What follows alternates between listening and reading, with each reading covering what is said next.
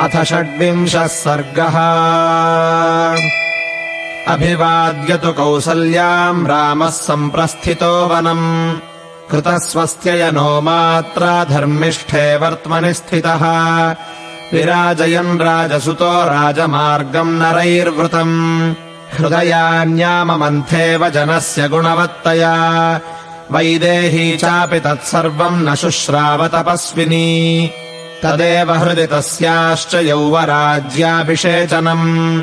देवकार्यम् स्म सा कृत्वा कृतज्ञा हृष्टचेतना।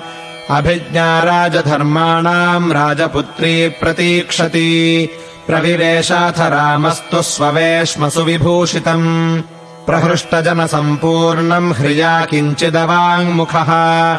अथ सीता समुत्पत्य वेपमाना च तम् पतिम् अपश्यच्छोकसन्तप्तम् चिन्ता व्याकुलितेन्द्रियम्। ताम् दृष्ट्वा स हि धर्मात्मा न शशाकमनोगतम्। तम् शोकम् राघवः सोढुम् ततो विवृतताम् गतः विवर्णवदनम् दृष्ट्वा तम् प्रस्विन्नममर्षणम्। आह दुःखाभिसन्तप्ता किमिदानीमिदम् प्रभो। अद्य बार्हस्पतः श्रीमान् युक्तः पुष्येण राघव प्रोच्यते ब्राह्मणैः प्राज्ञैः केन त्वमसि दुर्मणाः। न ते शतशलाकेन जलफेन निभेन च। आवृतम् वदनम् वल्गुच्छत्रेणाभिविराजते। यजनाभ्याम् च मुख्याभ्याम् शतपत्रनिभेक्षणम्। चन्द्रहंसप्रकाशाभ्याम् बीज्यते न तवाननम्। वाग्मिनो वन्दिनश्चापि प्रहृष्टास्त्वान्नरर्षभा स्तुवन्तो नाद्य दृश्यन्ते मङ्गलैः सूतमागधाः। न ते क्षौद्रम् च दधि च ब्राह्मणा वेदपारगाः। मूर्ध्नि मूर्धाभिषिक्तस्य ददति स्म विधानतः। न त्वाम् प्रकृतयः सर्वाः श्रेणीमुख्याश्च भूषिताः। अनुव्रजितुमिच्छन्ति पौरजानपदास्तथा। चतुर्भिर्वेगसम्पन्नैर्हयैः काञ्चनभूषणैः मुख्यः पुष्परथो युक्तः किम् न गच्छति ते ग्रतः?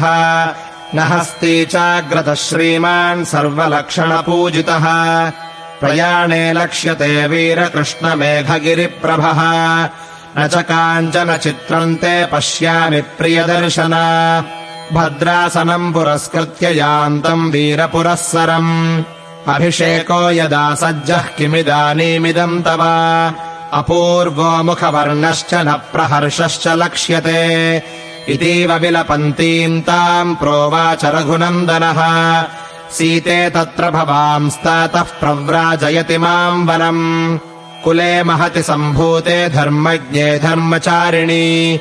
शृणु जानकि येनेदम् क्रमेणाद्यागतम् मम।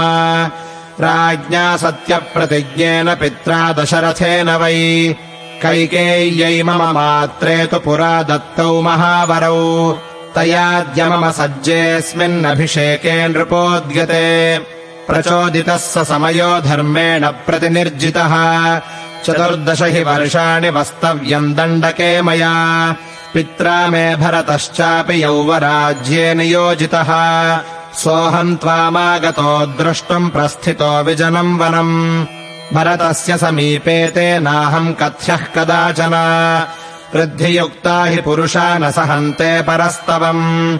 तस्मान्न ते गुणाः कथ्या भरतस्याग्रतो मम। अहम् तेनानुवक्तव्यो विशेषेण कदाचन।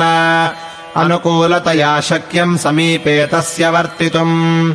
तस्मै दत्तम् नृपतिना यौवराज्यम् सनातनम् सप्रसाद्यस्त्वयासीते नृपतिश्च विशेषतः। अहम् चापि प्रतिज्ञाम् ताम् गुरोः समनुपालयन्। वनमद्यैव यास्यामि स्थिरी भव मनस्विनी याते च मयि कल्याणि वनम् मुनिनिषेवितम्। व्रतोपवासपरया भवितव्यम् त्वया नघे। कल्यमुत्थाय देवानाम् कृत्वा पूजाम् यथाविधि वन्दितव्यो दशरथः पिता मम जनेश्वरः। माता च मम कौसल्या वृद्धा सन्तापकर्षिता। धर्ममेवाग्रतः कृत्वा त्वत्तः सम्मानमर्हति। वन्दितव्याश्च ते नित्यम् याः शेषा मम मातरः। स्नेहप्रणयसम्भोगैः समाहि मम मातरः। भ्रातृपुत्रसमौ चापि द्रष्टव्यौ च विशेषतः त्वया भरतशत्रुघ्नौ प्राणैः प्रियतरौ मम। विप्रियम् च न कर्तव्यम् भरतस्य कदाचन। स हि राजा च वैदेहि देशस्य च कुलस्य च। आराधिता हि शीलेन प्रयत्नैश्चोपसेविताः। राजानः सम्प्रसीदन्ति प्रकुप्यन्ति विपर्यये। औरस्यानपि पुत्राणि त्यजन्त्यहितकारिणः समर्थान् सम्प्रगृह्णन्ति जनानपि नराधिपाः।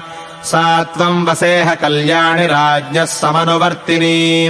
भरतस्य रता धर्मे सत्यव्रतपरायणा। अहम् गमिष्यामि महावनम् प्रिये त्वया हि वस्तव्यमिहैव भामिनी। यथा व्यलीकम् कुरुषेण कस्यचित् तथा त्वया कार्यमिदम् वचो मम इत्यार्षे श्रीमद् रामायणे वाल्मीकीये आदिकाव्ये अयोध्याकाण्डे षड्विंशः सर्गः